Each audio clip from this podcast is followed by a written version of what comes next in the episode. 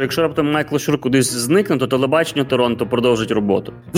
Все, поїхали, давай, ти не думай про цю херню. Давай, давай, давай, давай, знімаємо, знімаємо. У мене складні стосунки з Богом, тому що я в свій час колись я був свідком Єгови, блокував двері ногою, представився журналістам, вів себе неадекватно. Я не буду цього говорити.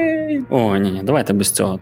Привіт, мене звати Володимир Анфімов. Це подкаст інше інтерв'ю. Герой кожного епізоду це особистість з унікальною історією, незвичним досвідом або набором знань. Ми говоримо про злети та падіння, перемоги і факапи, і найголовніше уроки, які зробили наших героїв тими, ким вони є зараз. Сьогодні на вас чекає розмова з Романом Вінтонівим. Він же Майкл Щур, незмінний ведучий програми Грати песик дужка гривня знак питання долар нуль. Скажу одразу, що ця розмова відкрила для мене романа зовсім з іншої сторони, яку просто неможливо розгледіти, коли дивишся на нього по телевізору.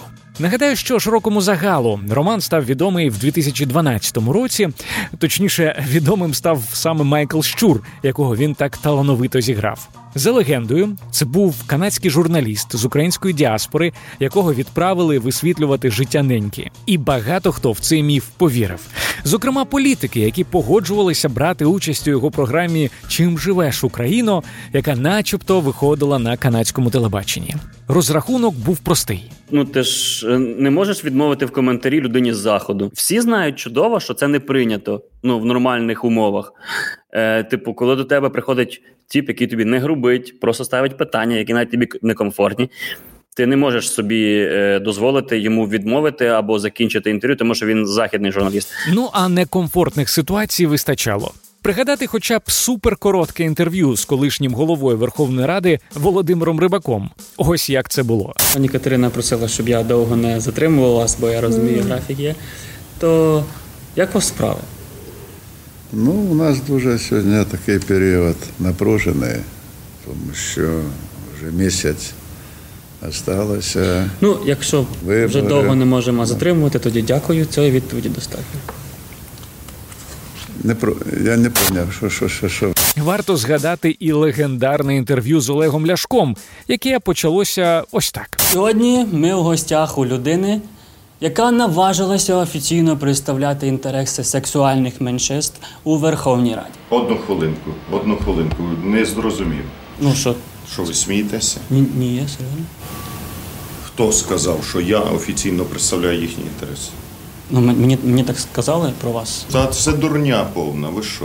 Смієтеся? Я вирішив поцікавитися у Романа, як він взагалі себе відчував, коли робив ці досить провокативні інтерв'ю. Ну, дивись, я не можу погодити, що це провокація, не тому, що це не є нею, а тому, що я не вкладаю це в, в цю штуку. І, і те, як ти це оцінюєш, це оцінка вже того, як воно від після того, як воно відбулось. І ти маєш на це право. Це окей, тобі так справді виглядає. Я не можу. Комусь виглядає так, комусь так без поняття. Мені зсередини виглядає зовсім по-іншому. А я як тобі зсередині це виглядає? Я зараз зараз поясню, е, чому воно виглядає по-іншому. Дивись, зараз я граю е, е, в одній виставі в дикому театрі Механічний апельсин. І я без поняття, як ця вистава виглядає з боку. Я тільки знаю, як вона виглядає зсередини. І більше того, в мене навіть немає можливості подивитись на цю виставу з боку.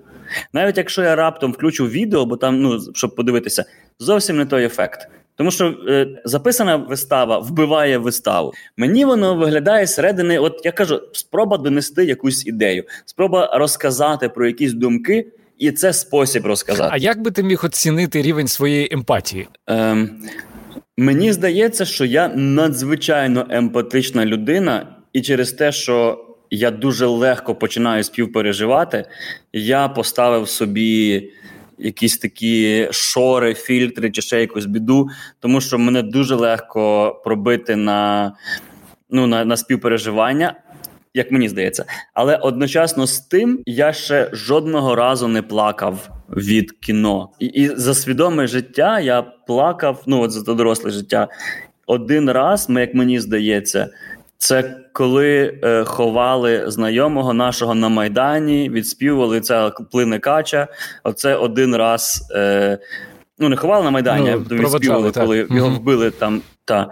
Оце був єдиний раз, напевно, коли я плакав. Е, І зараз в мене, ну, коротше, от от, от так. Тобто, я одночасно, як мені здається, досить емпатична людина, і я тобі собі набудував ці стіни, і напевно тому я не можу. Це мені важко проявити якусь таку емоцію. А тебе якісь е, якась подія в житті змусила побудувати ось такі е, шори, коли тебе якось хтось не виправдав твоїх сподівань, якось образив? Е, Я думаю, що так, це воно з, з цим пов'язано з, з боязню проявляти емоції. І принаймні, коли я ходив до психолога, то то ми десь на це вийшли. Що це була подія, яка десь глибоко в дитинстві, після якої я собі вирішив, що емоції краще ховати. Ну, це швидше навіть не подія, а напевно дитинство, скажімо так. Такі умови були. Що емоції краще не проявляти, що це може зашкодити. Ми заговорили про дитинство, і мені стало дуже цікаво, яким Роман був у школі хуліганом чи тихонею. Я міг зірвати урок. Я непогано вчився. Е, тобто, в мене там, коли ще були атестати, у мене трійок не було. Ось я був такий середнячок без трійок, скажімо так. Е, але водночас е, я міг, я коментував уроки, коментував те, що говорить вчитель. Ну тобто не весь час розуміло, що, але я міг щось сказати, що ну. Всі сміються від того. Ну, тобто, от, от, от, от така була історія. Тобто, і не те, щоб мене за це якось недолюблювали вчителі, але вони знали, що я можу так зробити. І я, чесно кажучи, навіть не пам'ятаю, що було якась через це незадоволення. Ні, ну ясно, що вчитель, вчителю не подобається, коли і, і там якийсь тіпара залізає і починає щось коментувати. Ось, але якось я не пам'ятаю, щоб це викликало як, якесь на мене якусь реакцію від них. Ну, що не говорили так, перестань цього тихо, тихо, сход, він тонів досить. Ну от, але якогось такого, прям щоб карання, щось такого не було. Зазвичай е, діти в класі діляться на тих, хто булить, і тих, кого булять. Я швидше був другий. Кого булять? Та, та, та, я був другий. Хоча е, кілька разів за себе я там стояв, і після того мене там не, не чіпали. Але. Е, Ну, я я навіть мені здається, е, намагався інших захистити таким способом, як я зараз, тобто словами. І навіть пам'ятаю історію, коли хлопець один там дівчину образив. Е, і я просто словами його настільки вивів е, з з рівноваги, що він там всю перерву за мною носився довкола парт, і ну, типу, і потім, ну. Всі ржали з нього, і йому це дуже не сподобалось.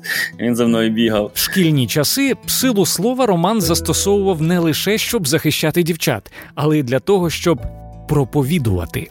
Я би ніколи про це не дізнався, якби не звернув увагу на дещо цікаве. Декілька разів за інтерв'ю я почув від Романа думки, які свого часу зустрічав в різноманітній духовній літературі.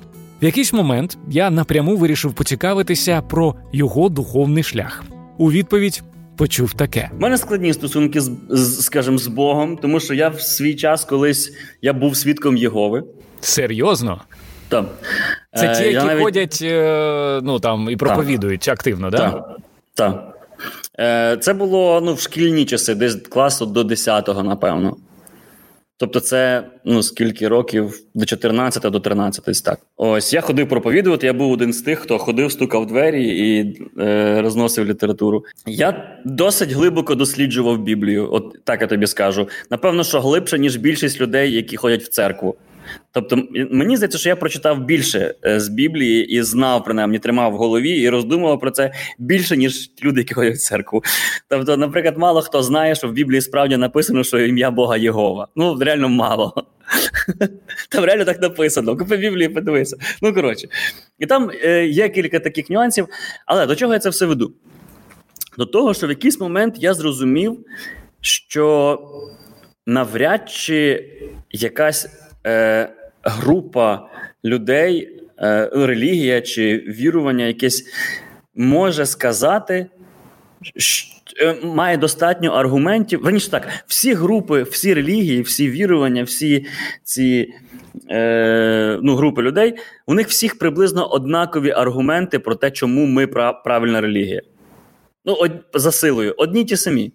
Що в буддистів, що в мусульман, що в християн. Всіх ну, приблизно однакові аргументи, чому наша релігія правильна. Тоді як зрозуміти, чия релігія правильна? Ну як? Окей, добре, припускаємо, що правильні християни.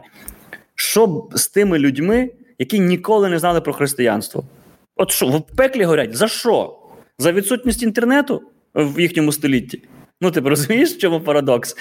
Я, типу, блін, точно ж, ну, типу, а як стоп? А як з тими, хто десь там в Африці або в Антарктиді, з ескімосами, які в собі? Як з ними? Вони ж, типу, реально вони не винні в тому, що до них не донесли християнство. І тоді виходить, що, припустимо, є рай, він потрапляє в рай, якщо ми за християнськими, і він продовжує бути впевнений, що він все добре робив. А якщо в рай потраплять ті, хто їв людей. Він же ж о, так мені Бог послав і тут їжу. Ну розумієш? Типа він же ж продовжить цю історію.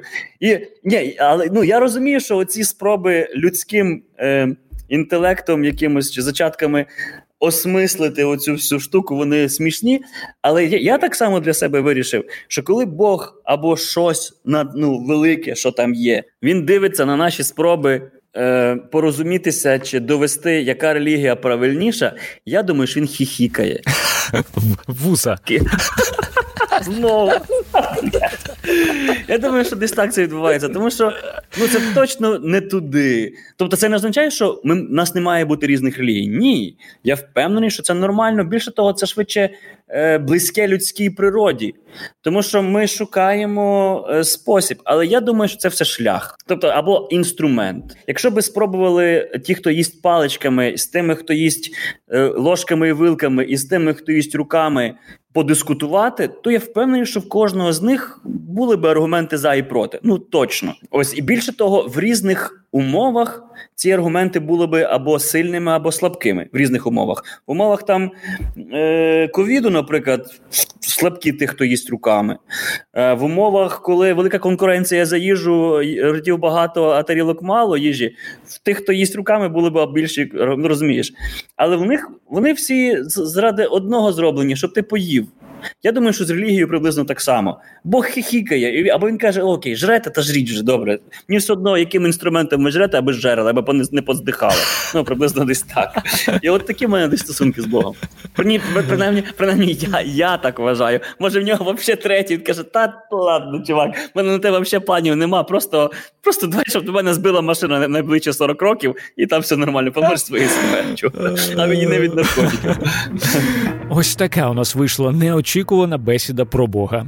Ми продовжимо за мить. Я просто зараз хочу подякувати усім, хто ставить нам оцінки та залишає відгуки на Apple Podcasts. Сьогодні хочу сказати спасибі користувачам Карінчик, Гео, Розпис, Влад Шарле, 17 на та іншим.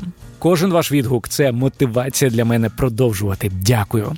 Ну і окрема подяка та низький уклін тим з вас, хто підтримує подкаст на Патреоні. Це Тоні Ісай, Мітя Віті, Альона М, Христина. Дуже вам дякую. Ваша підтримка безцінна. Друзі, якщо ви теж хочете підтримати незалежний україномовний подкаст, зробити це дуже просто, ставши патроном іншого інтерв'ю. patreon.com інше. Навіть найменший донейт від вас для мене на вагу золота. Ми повертаємося до розмови з Романом Вінтонівим. Він же Майкл Щур. Одразу після школи Роман вступає на факультет журналістики Львівського університету імені Івана Франка. В цей період відкриває для себе багато нової літератури, яка щось в ньому змінює. Зокрема, твір Старе добре зло українських фантастів з Харкова, що опишуть під псевдонімом Генрі Лайон Олді. Е, і там, типу, головна ідея, що немає повністю хороших людей. Немає, просто немає. Є вчинки хороші, але прямо ти ти знаходиш прям ідеальну людину, і ти думаєш, що вона ідеальна? Ні. І тут я раптом розумію, що стоп, стоп, стоп, стоп. Чи так ну книжка наштовхує на це? Немає ідеально хороших людей так і немає ідеально і повністю поганих. Навіть якщо людина нам здається цілком гандонистою, і дуже поганою, ну це не вона. Вона теж робить хороші вчинки, просто чомусь вона до нас повернулася оцим поганим боком.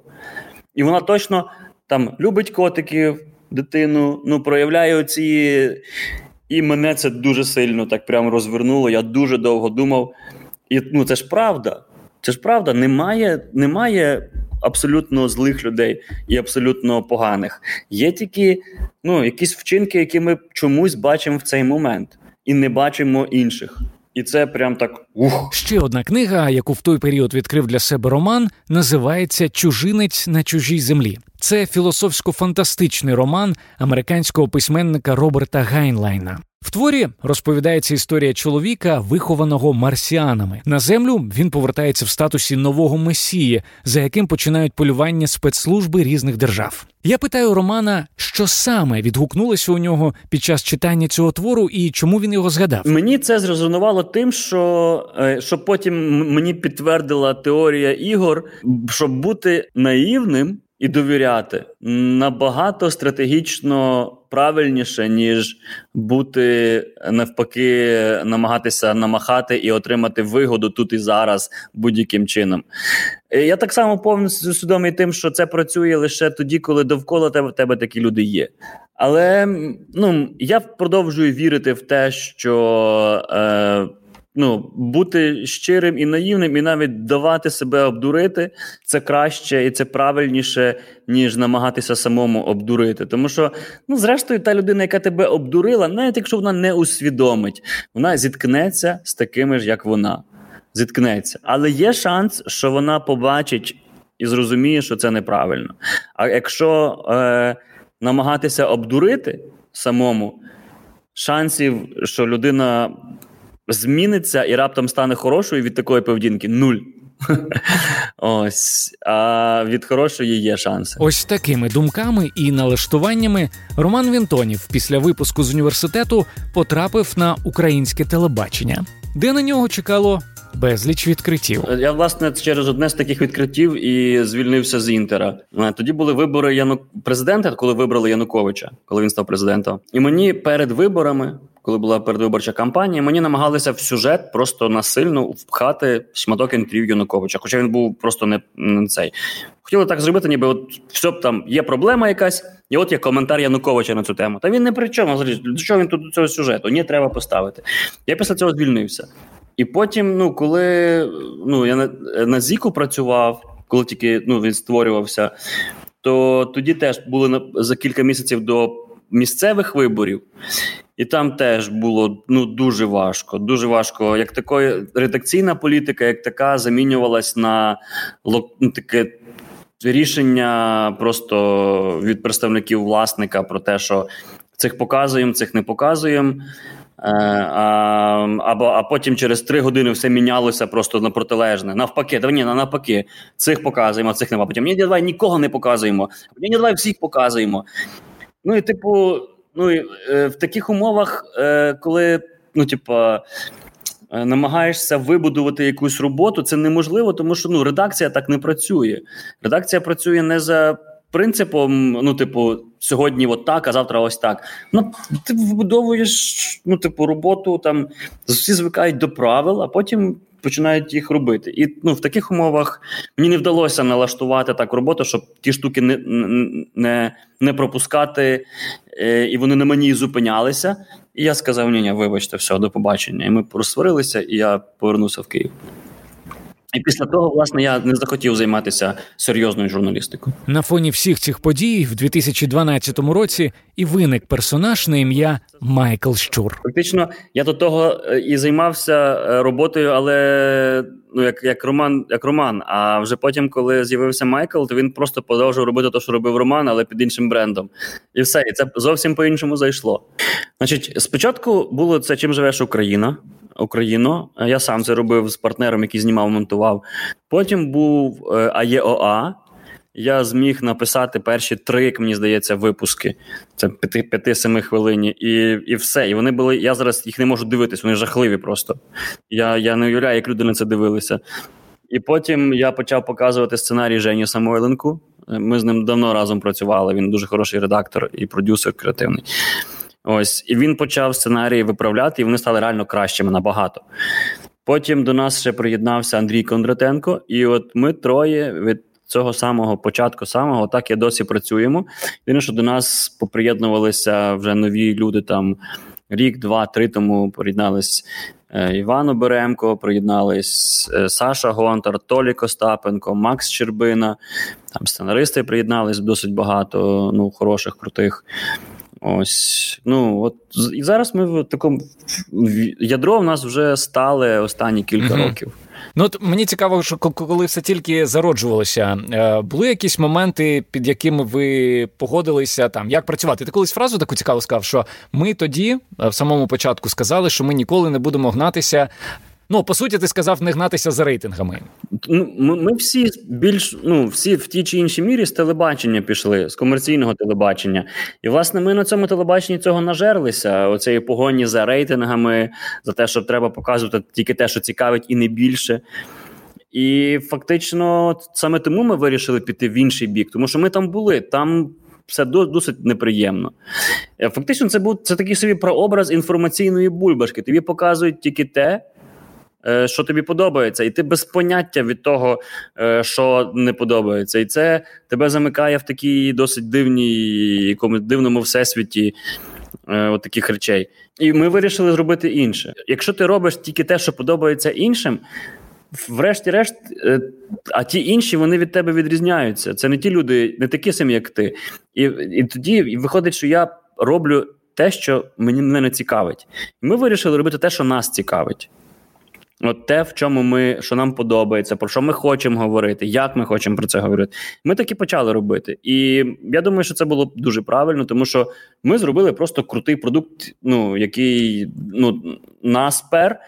І ми були мотивовані це робити. Ми це робили без грошей на початку, тому що ми просто вечорами збиралися за пивом там і і писали сценарії, і потім знімали, знайшли студію техніку, яку нам видавали просто так, фактично в обмін на контент.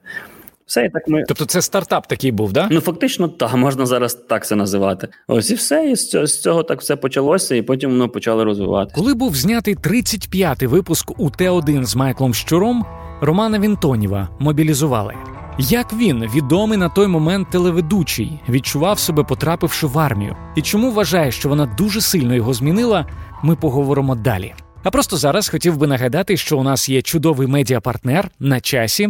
Це онлайн-видання про все, що цікавить сучасного українця від підприємництва та стартапів до культури та урбаністики. Я із задоволенням читаю цей сайт сам і раджу вам на часі.ком. Ми продовжуємо. Отже, 2015 рік Роман Вінтонів отримує повістку і йде в армію. Я цікавлюся, як йому, виходцю з медіатусовки, було потрапити в брутальне армійське середовище. Е, шок не знаю, але точно мені було на початку дуже дискомфортно, е, тому що ну. Надто вже неочікуване середовище. Я ніколи не планував там бути в свій час. Я відкосив від армії після університету. Ось і тут, типу, я потрапляю в армію. Я досить швидко, напевно, адаптувався дуже сильно завдяки оточенню. Знову ж таки, люди мені потрапляли. Траплялись дуже всі ну хороші, просто не не, не було якихось там штук, що типу ну страшно якихось там неприємних. Я знаю, що це дискомфортно все. Це нове середовище, це комфорту нуль. Там ось коли живеш там на полігоні в наметах або ще щось. Але ну люди були хороші, і плюс Ем, Ну, це все ж таки нове. Це це мені дуже цікаво, нове всяке. А можеш от прям описати цей перший перший день чи другий день, коли ти приїхав е, в армію? Що ти бачив довкола? Ні, все почалось не, не з того, все почалось з медогляду. З медогляду, е, коли е, я заходжу в кабінет психіатра, ну стають там, прийшов медогляд робити. Ну там лікарі, і думаю, дивлюся, в кого де найменша черга. Ну, кабінет психіатра, окей, там двоє стоять чи один. Двері відчинені ну, так коридор. Ну і типу я став. Черга не рухається. Я так заглядаю, там мужик сидить і по телефону трендить. Я чую по розмові, що це він не консультує свого клієнта по по, по цій штуці. Там якась побутова історія. Та давай, заберу, заберу, добре. А ти, а що? Ну, коротше, от таке. Я такий постукав, такий, я перепрошую. Тут чекають, типу, я і ще там двоє людей. Може, ви почнете нас приймати? Тут ще таких. Він такий: «Е, двері закрой. Ну, типу, отак. Я такий, е, типу, ну нічого, що типу, в тебе тут робота є, а не домашні справи вирішувати. І він такий, я тебе призвоню. Так ставить трубку, підходить до мене і так тянеться, щоб е, закрити двері, а я ж стою на шляху дверей. І він так хоче мене штовхати, я кажу, давай, ще штовхни мене. І він такі двері чик-чик попробував, і такий, я тебе не буду приймати. Типу, і сів. І каже, та без проблем. Я пішов до цього з як він називається? Ну, коротше, керівник цього воєнкомату. Е, Пояснив ситуацію. Він каже: зараз він тебе прийме. Позвонив туди-сюди. Все, вже не приймає. Вже приймає, починає щось говорити. А я про нього вже загуглив, поки туди сюди ходив. Виявилося, це чувак з з лікарні Павлова, ага. Е, якого звільнили після того, як якась програма зняла прихованою камерою, як він погодився прийняти без жодних підстав жінку власницю квартири, яку треба було просто е, госпіталізувати на примусове лікування. Відео є, а це він. І він сидить, працює нормально в воєнкоматі. І Він при він фільтрує солдатів в армії. Це триндєс був просто. І Я, типу, це з ним поговорив. Він всяке таке ніс, і в результаті він написав мені: блокував двері ногою, представився журналістом, вел себе неадекватно. Отак. Він мені написав. Ну, коротше, це це, ну, це дуже. Оце з цього почалося. Потім все, мене при, при, визнають, що я ну, при, е, можу служити, все нормально. Мене відправляють, везуть мене в Десну. Е, А в Десні мені кажуть, ну, в інкому кажуть, я непридатний. Ну, дивіться, мінус два плоскостопість. Він ну, він непридатний. І мене відправляють в Київ назад. Я ще там день чи два провожу вдома. Потім е, знову нас везуть бусиком на рівне на полігон. Там нас залишають, там вже придатний, все добре. Я там тиждень пробув, і потім нас всіх ротою знов в Десну і вже придатний. І там вже я лишився. Такі метаморфози. Так, і це типу, ні, ну, може, це, звичайно, якісь маневри, знаєш, там, щоб збити ворога з, з пантелику. Ось, Але от от з таким я зіткнувся на початку. Ось, Ну, типу, життя в наметах, окей, це пригоди, це туризм, це вся інша історія. Ну, типу, воно воно все досить досить було таке ну, цікаве, тому що на кожному етапі можна було щось навчитися, особливо потім в Десні. Це було просто один з найкращих досвідів у моєму житті. До теми армії ми сьогодні ще повернемося, коли будемо говорити про творчу кризу Романа та його плани на майбутнє. А поки ж, аби не збиватися з хронології, переходимо до наступного важливого розділу в його житті: появу програми Грати песик душка гривня знак питання долар ноль. Цієї осені стартував вже п'ятий сезон. Питаю, чи на самому початку уявляли разом з колегами, що проєкт так довго триватиме? Я не можу сказати за всіх, ну я точно так не мислив, і я не, не є менеджер. От це менеджер так мислить. Ну, типу, такими штуками прогнозує. І я я впевнений, що хтось з хлопців це ну, прораховував, думав і і саме так мислив, і саме тому ми, ми так довго проіснували. Тому що, якщо би все спиралося тільки на те, що я, то навряд чи воно би так довго проіснувало. Я так не точно не я ну десь мріяв, напевно, але точно не робив якісь свідомі речі, щоб воно так сталося. Я просто викладався на максимум. От я стараюсь ту роботу яка, як, який я е, ну, відповідальний, я стараюсь робити ну, типу, на максимум. Не завжди виходить, але принаймні не не, не, не, не спускати руки. Я читав, що назву придумав саме ти, що ти в блокноті щось там малював, вийшли ось ці символи і і з'явилось. Це, це якийсь зашифрований матюк? Давай залишимо це е, е, всім. Мені здається, що це вже перетворилося на якийсь на якийсь спосіб проведення часу, коли люди намагаються придумати, що ж це таке було. Я не хочу позбавляти людей, е, тих, хто над цим думає, так в задоволеннях. Присилайте, надсилайте варіанти ваші, як це розшифровується. Я... На адресу no reply е, телебачення Торонто. Ні, ну що no reply. Торонто, телеба, собака, gmail.com, у нас все все реплається. Слухай, ну а були е, колись моменти в житті е, цього проекту, коли ви розуміли, що ви на межі закриття? Було щось таке, коли там чи з фінансуванням, чи з чимось іншим? Ну так, ми ж ми ж досі грантовий проект, тільки частину бюджету ми покриваємо з власних грошей, ну з Patreon, там рекламні інтеграції. Але більшу частину це гранти. І ну були історії, коли нам не підтвердили фінансування, і нам довелось терміново шукати варіанти, способи, і потім знову підтверджували. Тому справді там була історія одного разу, що ми не знали, чи ми вийдемо з новим сезоном чи ні. Було таке. Слухай, а коли ви отримуєте гранти, е, вам же не просто дають там, типу, от вам гроші, робіть, що що хочете. Є ж якісь умови, да? Е, можеш про це е, розповісти? Тобто, ви маєте якісь там соціальні теми піднімати. Як взагалі це працює для тих, хто не не в курсі? Дивися, це абсолютно правильно. Коли тобі дають гроші, тобі кажуть, на що ці гроші мають іти. У нашому випадку це історія про підняття певних тем в інформаційному полі. Наприклад, зараз ми маємо грант на Е, висвітлення ходу місцевих виборів. Тобто, ну і от, от і все. І тобі треба на наше завдання, що ми робимо добре, ми привертаємо увагу до цієї теми. Ми мотивуємо людей голосувати, ходити йти на вибори, переконатися, почитати щось.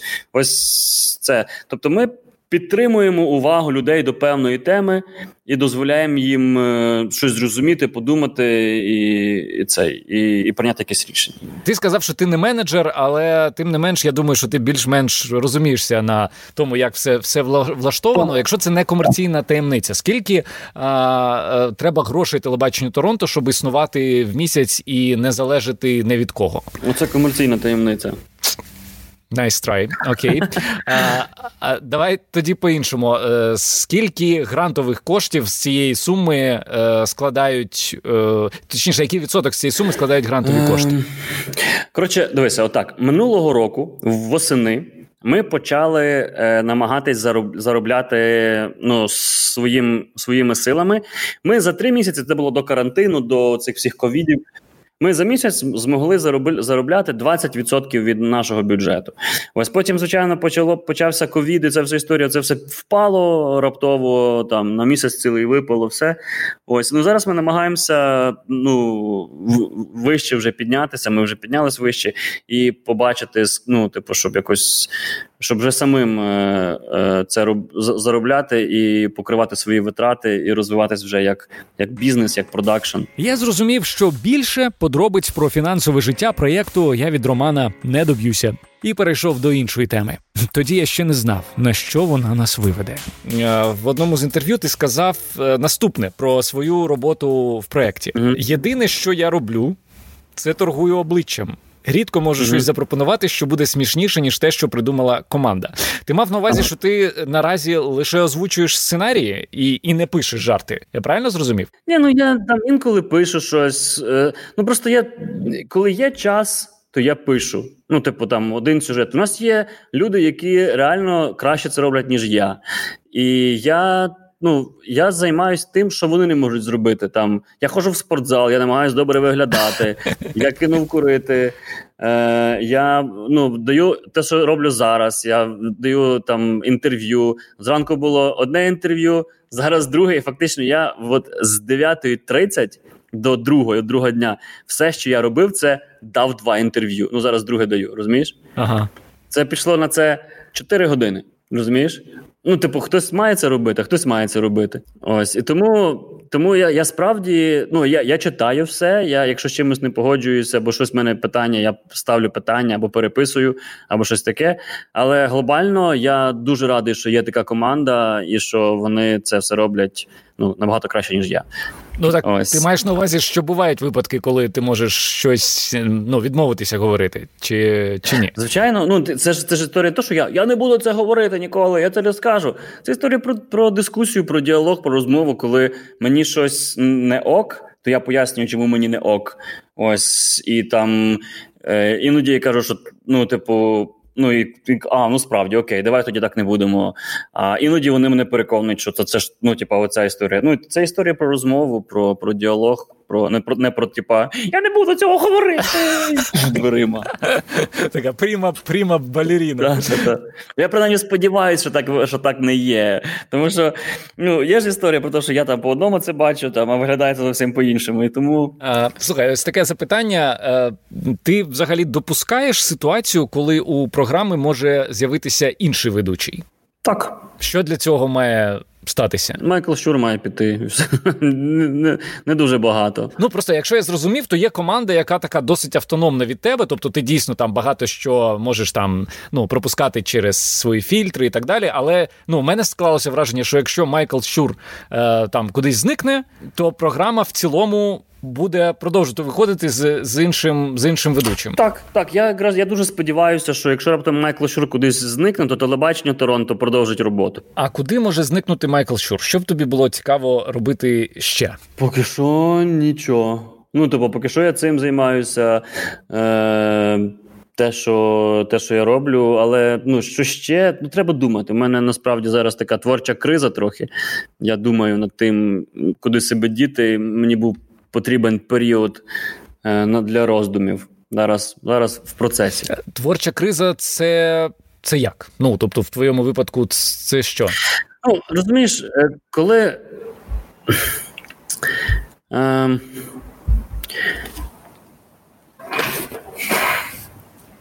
Коли усвідомлюєш, що без тебе, коли я усвідомив, що без мене все працює, ну мені не треба там наглядати, не дай Боже, такого ну, ніколи не було.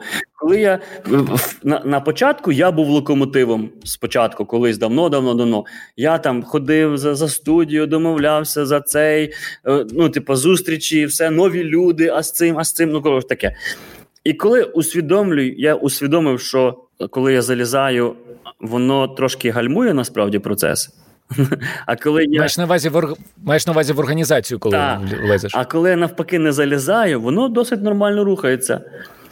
Це трошки важко з цим змиритися, розумієш? І тоді я почав: ну, по-перше, я почав шукати місця, де я можу бути реально корисний, які ніхто не робить. Там я почав цим займатися. І ну, такий підхід він говорить про те, що в принципі, та справді зараз я фактично роблю роль ведучого. Ось я стараюся її робити дуже добре. Ну, це в тебе це супер суперово виходить. І так. це мій вклад в, в, в цю в цю програму. Там, Якщо треба десь допомогти, я готовий. Щось написати, добре, давайте я я напишу, я підготуюсь, я типу, ну, типу, прочитаю там це таке. Ну і зараз я намагаюся ну, типу, якось думати думати вперед, ну, максимально якось далеко. Ось. Е- Чи це називається стратегія? Ну, не знаю. Ось от так. Якась така відповідь в мене вийшла. Ну, ти кажеш думати вперед. Е, там вже щось на обрії. Ну, ти бачиш Майкла Щура майбутнього, е, точніше, Романа вже, мабуть, в даному випадку. Бачу. Е, є навіть певні конкретні, ну там, скажімо, ідеї чи напрямки, але я напевно не готовий зараз з ними ділитися. Коли Роман заговорив про те, що Майкл Шур може зникнути, мені раптом згадалося одне інтерв'ю. В ньому Роман зізнався, що в нього інколи з'являється думка кинути все і повернутися в армію, піти на контракт. Я вирішив уточнити, чи було це емоційне висловлювання, чи він досі про це думає. Розумієш, армія це така штука, принаймні в цих умовах, які зараз є в цьому контексті, що це насправді таке місце, де де про тебе дбають. Ну, от реально, про тебе дбають. Тобі дають одяг, тобі дають їжу. А ще якщо хороший командир, то тобі дають відчуття потрібності і причетності. Фактично, це все, що потрібно людині для того, щоб бути щасливою. Їжа є, гроші є, одяг є, дах над головою є. В принципі, мене тут цінують і люблять. Що ще треба? Розумієш? І все, і тобі більше нічого не треба. Тобі треба про ну верніше, ти маєш дещо віддавати цьому, ти маєш цьому віддавати щоденну готовність, ну залежно від підрозділу. Але, наприклад, щоденну готовність там не знаю, залежно від командира, яка там який там час на на збори є, е, в якій часовій там відстані ти маєш бути від від вильоту чи від чого. Але, типу, ти маєш бути витривалим, сильним, відповідати певним критеріям, там інтелекту, там вмінь, всього іншого, ну і бути готовим померти. Ну. Є такий нюанс, да. так. Угу. Але ну ось і все. Але ти зато від відчуваєш щастя навіть, відчуваєш розуміння, що ти робиш, напевно, найправильнішу роботу в світі. Ну, типу, от зараз в цих умовах. От ти реально тупо на стороні добра. На, Навіть не то, що на стороні добра, а на настільки стороні добра, що ти отак обличчям обличчям до зла. Розумієш? Ось настільки ти на стороні добра. Ти захищаєш всіх інших від зла. І це досить серйозна така мотивація. Це дуже філософська історія, звичайно. Але це, типу, такі прям ну, крута історія, коротше. І тобі зараз цього не вистачає. Ем, Різниця між ем, між армією і і ну, між там та між армією і між не армією, в тому, що в армії все чорно-біле. Ти чітко розумієш, що тобі треба зробити, щоб ти. Означало, що ти робиш все правильно, Е, і це я не про всю армію, а про е, ту позицію, на яку я на якій я був, на позиції ну рядового. Я не був на керівному складі, в мене не було підлеглих. Я був просто все, що мені було треба, добре працювати, добре тренуватися, добре виконувати поставлену задачу, і все. Ти однозначно зробив добре. Виконав задачу? Добре, прекрасно. Не виконав. Sorry, наганяй або виконаєш завтра. Чітко все зрозуміло. Нічого складного, щоб бути на стороні добра, щоб відчувати задоволення від виконаної роботи. Не в армії це набагато складніше, це не чорно-біле не чорно-біле, дуже надзвичайно кольорове, і набагато важче знайти оцей момент задоволеності. Набагато важче зрозуміти, я все зробив, що треба, чи не все. Ну, типу, я правий чи не правий, чи цей правий, чи він не правий, чи вона не права, не права, розумієш? Набагато все складніше. І, І коли я прийшов з армії. Досить важко було відвикнути. Відвикнути від того, що ти вирішуєш все за себе. За тобі не дають їсти за тебе не дбають, ти сам собі маєш поставити задачу. Ти сам собі маєш нарізати завдання і виконати і проконтролювати його виконання. Оце від цього важко відучитись, навіть хоча я не ну, типу, не, не брав участь там в замісах, якихось там в сектор їздив тільки після після демобілізації. То все я собі навіть не уявляю, як хлопці, дівчата, які після бойових дій, як вони адаптуються. Ну мене фактично витягнуло дуже те, що. Е, ну тут мене чекала робота, команда, і на другий день після демобілізації в мене вже були зйомки. Тобто я так поїхали, давай, ти не думай про цю херню, давай, давай, давай, давай, знімаємо, знімаємо, пишемо. От таке. Оце мене дуже витягнуло. А якщо би не було, як багато хто, думаю, більшість, напевно, після армії приходить в якийсь такий період, коли ти нікому не потрібен. Коли типу, чуваки, та я ж там рвав, а всім пофіг тупо пофіг. Не тому, що ти їм пофіг, а тому, що в них свої свої щоденні турботи. Вони не розуміють, що там було питання життя і смерті. Вони не розуміють, що ти бачив, як тому відірвало ногу, голову, а в того кішки на дерева повісили. Ну це не розуміють, не уявляють навіть. Не тому, що вони погані, вони просто не знають, що це таке. І їм байдуже, і ну, вони по тобі не бачать, що ти бачив. І от з'являється оце відчуття, що ти нікому не потрібен. Але це насправді не так, я думаю. Е, Я думаю, що якщо почати говорити, тоді все буде зовсім по-іншому. У нас просто, мені, як мені здається, у нас немає культури розмови, немає культури слухання.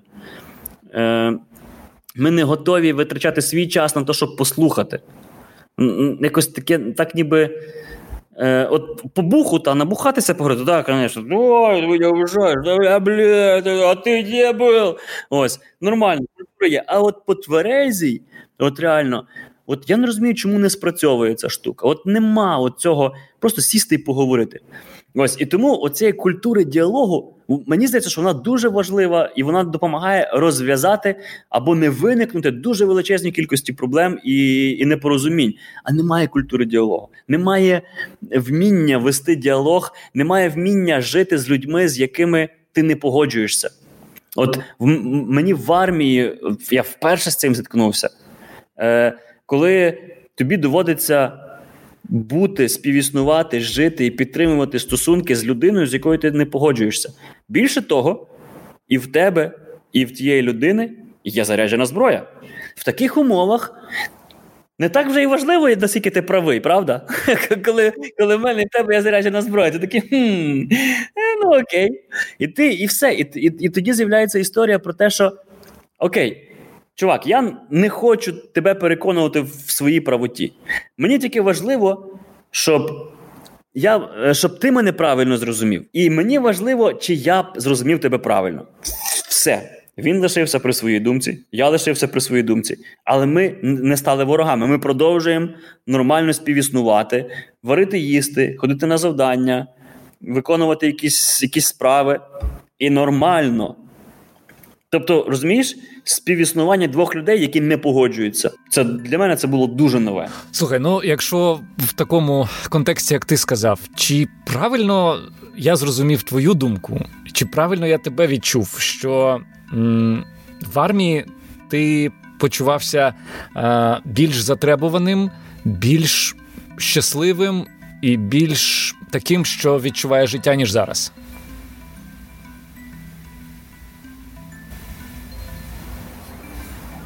Так. Так. Причому це відчуття з'явилося в мене після армії.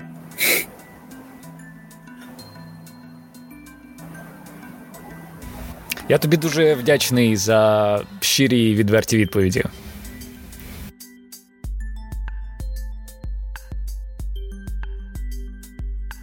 Ну а ми переходимо до бліц запитань від слухачів подкасту та читачів наших друзів онлайн-видання на часі. Першим було таке: що слухає Майкл Щур. Давайте я вам просто покажу топ пісень, які в мене є. Ну, iTunes він дає таку штуку, як де розкажу підбірка. Найчастіші пісні, які я відтворюю. 25 найчастіших пісень. Я просто вам прочитаю їх, там 10. Запаска Чугайстра, Нікі the Fox, Фантограм Destroyer, Massive Attack Ritual Spirit, Residente de Centuentro, Себастьян Тельєр е, і пісня Ля Ritournelle, Ghost Poet і пісня Meltdown, Coldplay і Fix You, Ocean Size і Paper Champion. Оце раз, два, три, чотири, п'ять, шість, сім, вісім, дев'ять, а дев'ять. І ще Off Verona, Kids on the Street. Оце 10 Круто, я жодної не знаю, але обов'язково послухаю. Е, Кого Роман вважає найкращим українським президентом? О, ні, ні, давайте без цього. Це, типу, для, для, для, для чого множити срачі? Отак. Е, Приймається. В які комп'ютерні ігри робиться що? У мене зараз є дві гри, в які я граю. Перша це PUBG Mobile, а друга це четвертий Fallout на PlayStation. Е, Наступне питання: хочу в команду до щура що робити. Зробіть щось, щоб ми вас помітили. Ну, крім на, написати нам повідомлення. Зробіть так, щоб ми захотіли з вами працювати. Е, І останнє запитання: чи вільне серце Романа? Ем... Ні. Прийнято. Бінго. Друзі, це все на сьогодні. Не забудьте підписатися, аби не пропустити новий випуск, над яким я вже працюю для вас. Буду дуже вдячний, якщо ви поставите нам оцінку та залишите свій відгук на Apple Podcasts. Це допоможе цьому випуску піднятися в рейтингу, а отже, його зможуть послухати більше людей. Ну і звісно, заохочую вас стати патроном іншого інтерв'ю і отримати за це безліч бонусів. patreon.com інше. З вами був Володимир Анфімов. Почуємося.